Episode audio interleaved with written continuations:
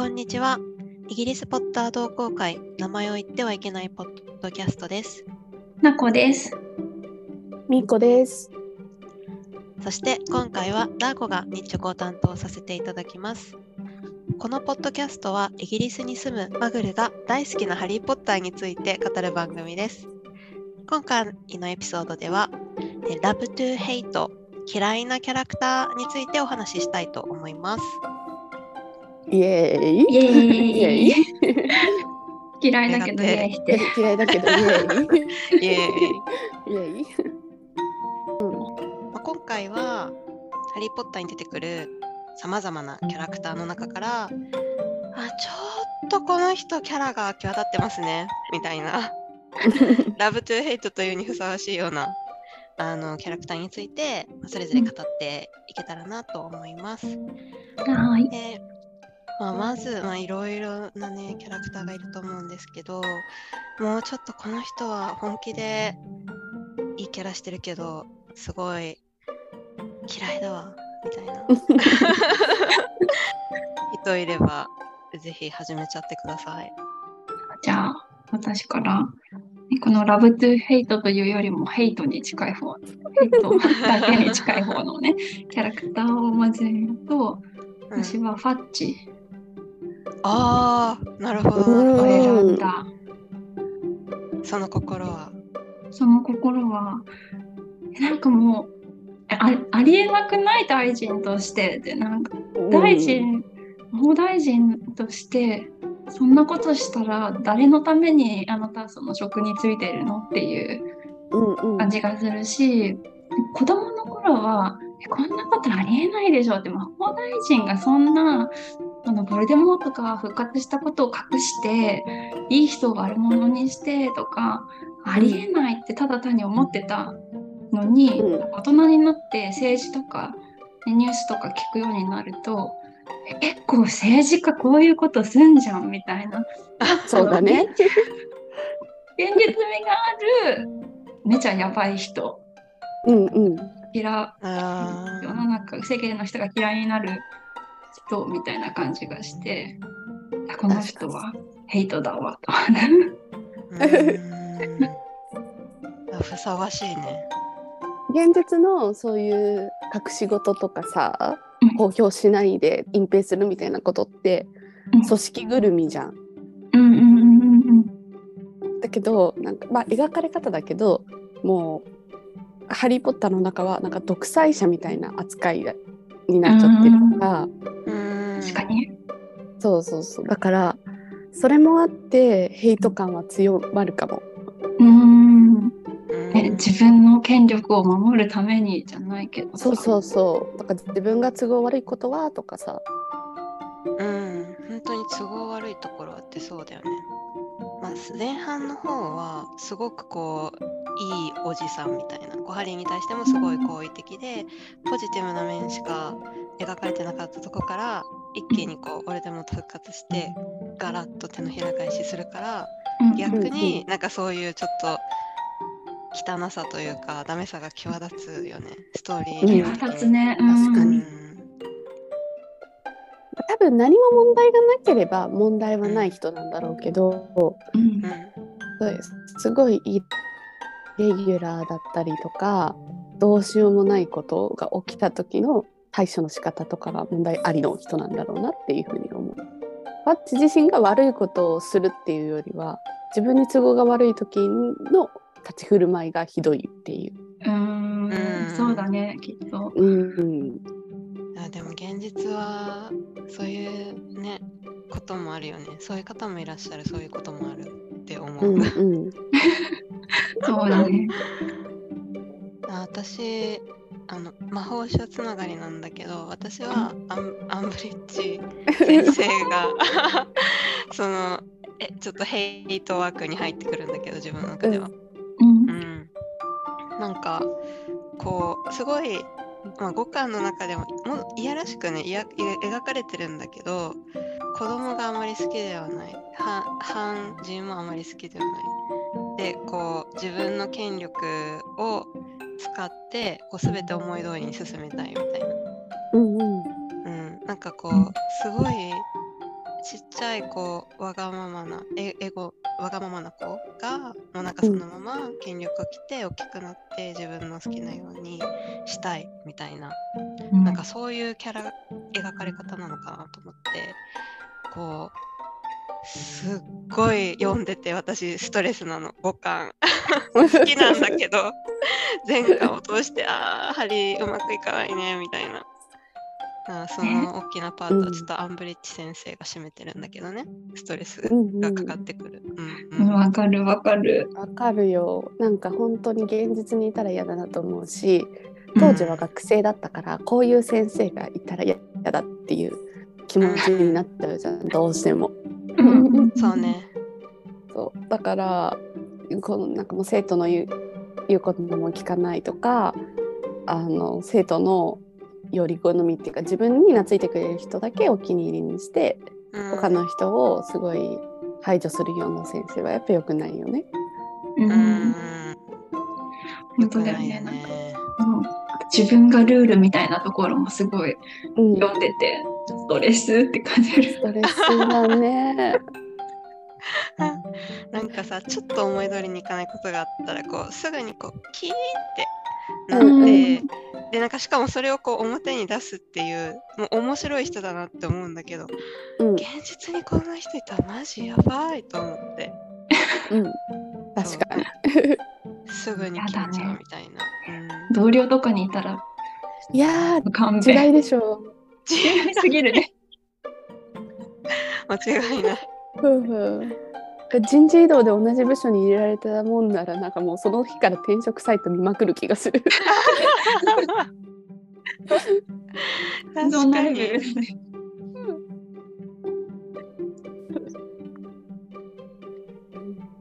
え魔法省から外れても平気？大丈夫？もちろん。?OK じゃあ私がねヘイト寄りなのは、うんえっと、ピーター・ペテグリュあ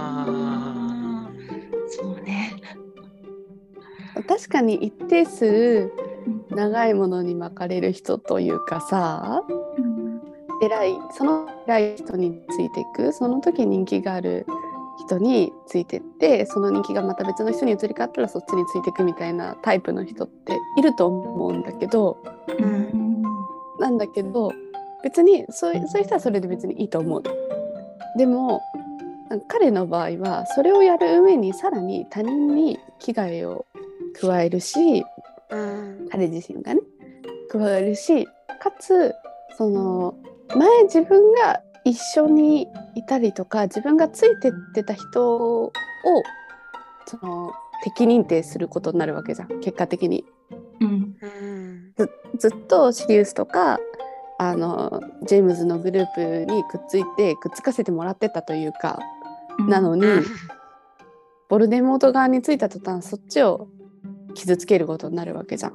ボルデモート側についてもいいけど、はジェームズとシリウスとかに対しての裏切りを私はやっぱりどうしても許すことはできない。うんうん確かに確かに。うん、許せないよね。そうよくしてもらってたのにみたいな。そうそうそうそう。いいよなんかもう最悪ボルデモート側につく人になっちゃってもいいから、うんなんか前よくしてくれた女ある人に対してそういうことすんなよって思っちゃう。義理と恩情忘れるなよみたいな。うん、そう。確かにね、せめてもの通りだよね。そうそうそうそうん。う。でしかも別にその二人にすごい悪いこととか嫌なことをされたから裏切ったとかじゃないじゃん。うんうん確かにね。だからもうなんか本当に理解できない。そうだよね。なんか、セリフとかもそんな多くないじゃん。そのピーター・ペティグリュー。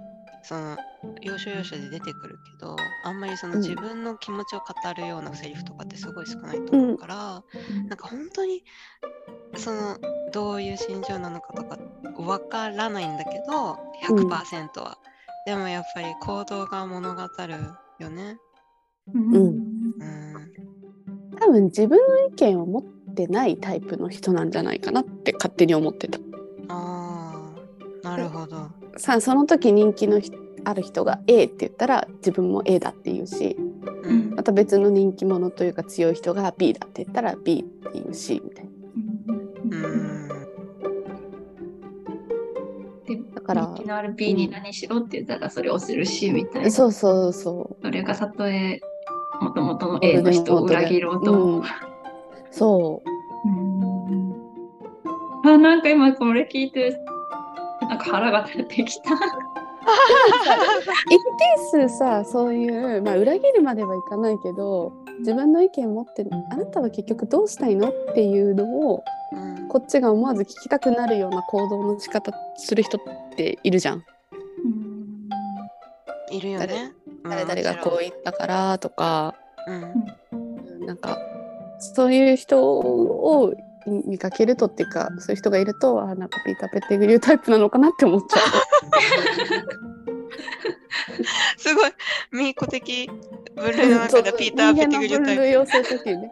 え私かななんかハリー・ポッター系でさなんとなくこの人何タイプみたいな感じに 頭の中でやらない？プ。すごい。すごいそうまだその域に達してなかった。やめてやめてでも面白いね。なんかハリー・ポッターってさ、本当にいろんなキャラクターいてさ、そうそうそうどのキャラクターもあり得るし、本当にいろんなパターンがあるから、なんか当てはめていけそう。確かうに。確かに。面白い。自分が何タイプなのか知りたいです。それはそれは私もなんかもうそうなると自己分析の域だから自己分析、就活だ。はい。じゃあ、あっちはどう？ラブトゥヘイトの方。愛を持って語れるバージョン。愛を持って語れるってほどじゃないけど、うん。もうこのキャラムカつくから好きみたいなのは、は ロックハート先生。ああ、愛さ、愛すべきって感じなの。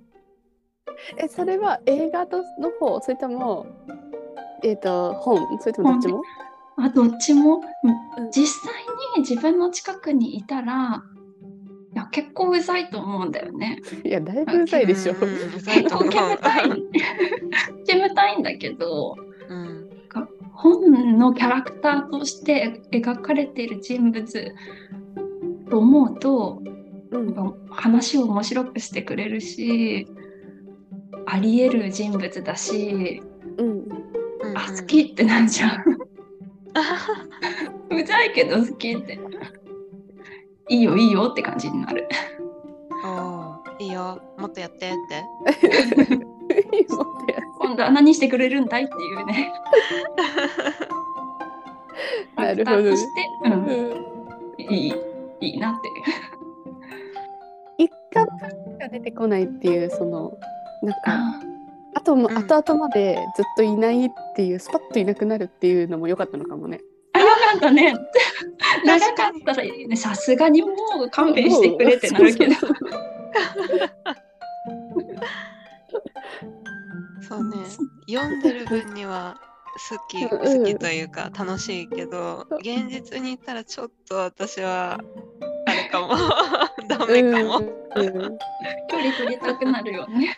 うん、でもあれだけ多くの女性が魅了されてるってことは、うん、確かに。でもそれは外見込みでしょ？多分。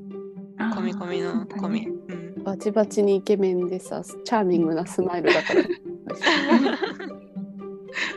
そうだね。忘れた頃にあの不死鳥の騎士団で何年か後にちゃんとちょあ、っとそうそ登場しててくる。のもいる。う、聖マンゴでね。そうそうそう。なかなかいいキャラ残ってたよね、あそこでね。残ってた。残ってる。忘れてもあのテイストってことはさやっぱそれがもともとの人格なんだろうね。ね。うん、間違いない。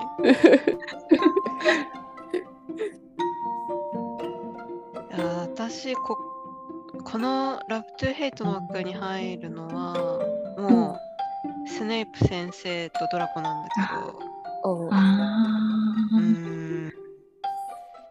まあどっちのキャラクターもすごいメインだしあの心情もね描かれたりしてるからうん。ヘイトに値しないかもしれないけど私はこうさっきのアンブリッジ先生と同じで読んでる時のストレスがやっぱりすごいから。そうだうね。ん。そう。なんかさやっぱ読んでるとさハリーに感情移入するじゃん。前も多分こういう話あったけど、だからこう自分がホグワーツで過ごしてる中で何回も何回もこう邪魔をしてくるのがこうん。の2人だからことあるごとに、うん。うんそうね。うん、ストレスを感じてしまって。あでもそれぞれねあのチャーミングだと思う。あの愛愛すべき性格のところはうんうん。あると思うから、だからラブとヘイトワークかな。うーん。ラブトゥヘイトにぴったり。そうだね。うん。うんなんか前半の時その3巻とか4巻ぐらいまではさうんスネープとかドラコが出てくるたんびにちょっとストレスはあったもんね。ななんでこんなことしてくんのよって思いそうながらね。うざいみたいな。うざい間違いない まあ後半はねまた、うんその学校生活っていうストーリーからちょっと離れるのもあってそれぞれ立ち位置がね変わってくるけれど、確かに。うん、みこちゃんは？えっとね私はねうん。炎のゴブレットぐらいまでのネビル。ええー、ー。そうなの？うん、意外。なぜ？なぜ？えなんかさそれまでは最終的にすごいなんかさかっこいい系になったけどう。うんんそれまではさなんかいいやつ害はないけどすっごいどんくさい役みたいな感じだったじゃん。うんでネビルが原因でいろんなあのー問題というかさ例えばあのなんだ？真夜中の決闘の時とかもネビルがついてきちゃったりとかさうん本だと違うけどあ違う映画だと違うけど本だとネビルも一緒になって一緒にっていうか違うタイミングでだけどベッド抜け出してみんな捕まってグリフィンドールから点数大量に1人50点減点みたいな。ううんん。あの時もネビルが抜け出したじゃん、うん。そのどんくささにちょっとイラッとしてた憎めないけどイラうん。優しいがゆえに行動優しいから行動したんだろうけどうん。その行動と結果が伴ってなくてうん。イラッとしてた。何してくれちゃったよってね感じそうそうう。そうそう。結結果足引っ張っちゃってるとかいやうん。その行動意味なかったみたいな。ちょっとやるせないキャラだよね。確かに。最初の方は特に。そっか、それが変わるのか、5巻。ダンブルドア軍団らへんから。うそうだね。うん。だってその証拠にえっと、まあ、ハリーも多分ハリーがネビルを信頼したのが大体その辺りからかなっていう印象。それまでは全然ネビルのことをハリーも信用してなかったからだと思うんだけど、うん。私のこのうん。目線も、うん、そうだねだからすごい成長したなって勝手に思ってる成長したね。そう本当に最初は足手まとめじゃないけど。うんうんすごい描かれ方だったよね。だったね。ちょっと出来損ないグリフィンドールのみたいな。うん映画のうん。と死の秘宝のうん。未公開シーンのダドリーかな。何してたの？一体。あの死の秘宝の前編の方の映画の未公開シーンで、多分 YouTube とかにも落ちてると思うんだけどうん。本編にはないシーンだけど最後にハリーとお別れをする時うん。に、まあ、ダドリーなりにハリーに対して感謝だったりとか頑張れよみたいなのを目で訴えるっていううんシーンがあるのよ。うなんであいつは一緒に来ないんだみたいな訴えてるとこだよね。本で言うとそのあたりうんのうん。ダドリー。はやっぱダドリーベースもともとさちょっと嫌なやつっていう感覚があるじゃない？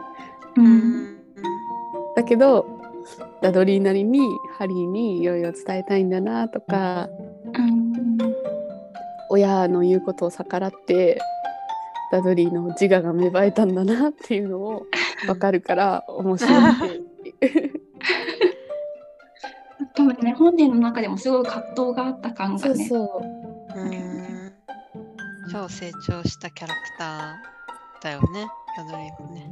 うんそうだね。ネビルと一緒で成長した一緒そうだね。うん。ね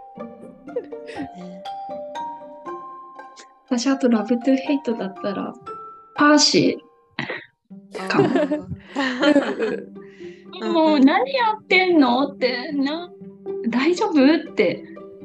うん。思うけど、結果最後ね目覚めてそうだね。戻ってくるのが良かったなと思うけど。うん。いやでもよねちょくちょく出てくるけどちょくちょくえ何なのよって 思っちゃう悲しいね。なんかそういう家族ねみんな幸せに家族大事にしてるか家庭で育ったのにうんあなんか見失っちゃうのってそんなに簡単にできることなんだっていうのも悲しかったし、うん。でもまあそういうキャラもそういうこともね世の中あるからさ。うん。あ分からなくもないとも思うけど。うん。うんあもう嫌だって思いながら読んで。読ん。でた。綺麗さっぱり。潔いほどのこう方向性の見失い方だよね。本当うに、ん。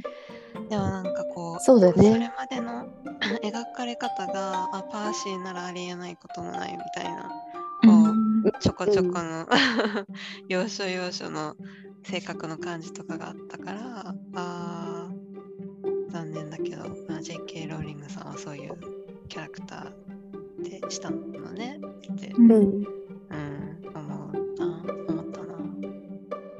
えでもさそのパーシーが目覚めたというか、我に返った？みたいな時に、すぐに戻るんじゃなくてちゃんと家族の身の安全とかを考えて、うん。すぐにあえて戻らなかったっていうところが私憎めなくて好き。あー。確かに。確かに。ちゃんと家族のことは考えてるんだね。うん、なんかね目覚め方が中途半端じゃなく本当に愛のある目覚め方だった。う 最後までお聞きいただきありがとうございました。今回は Love to Hate 嫌いなキャラクターについてお話をしました。ぜひ次回のエピソードも聞いていただけると嬉しいです。もしこのポッドキャストを聞いて面白いなと思っていただけましたら、ぜひご利用のポッドキャストアプリの購読ボタンをポチッとしていただけると、最新エピソードが配信された際に通知が行くようになると思いますので、フォローやいいねをしていただけると嬉しいです。また、このポッドキャストへのお便りもお待ちしております。お便りは概要欄のリンクからお送りいただけます。それではまた来週。バイバーイ。バイババイイ。バーイ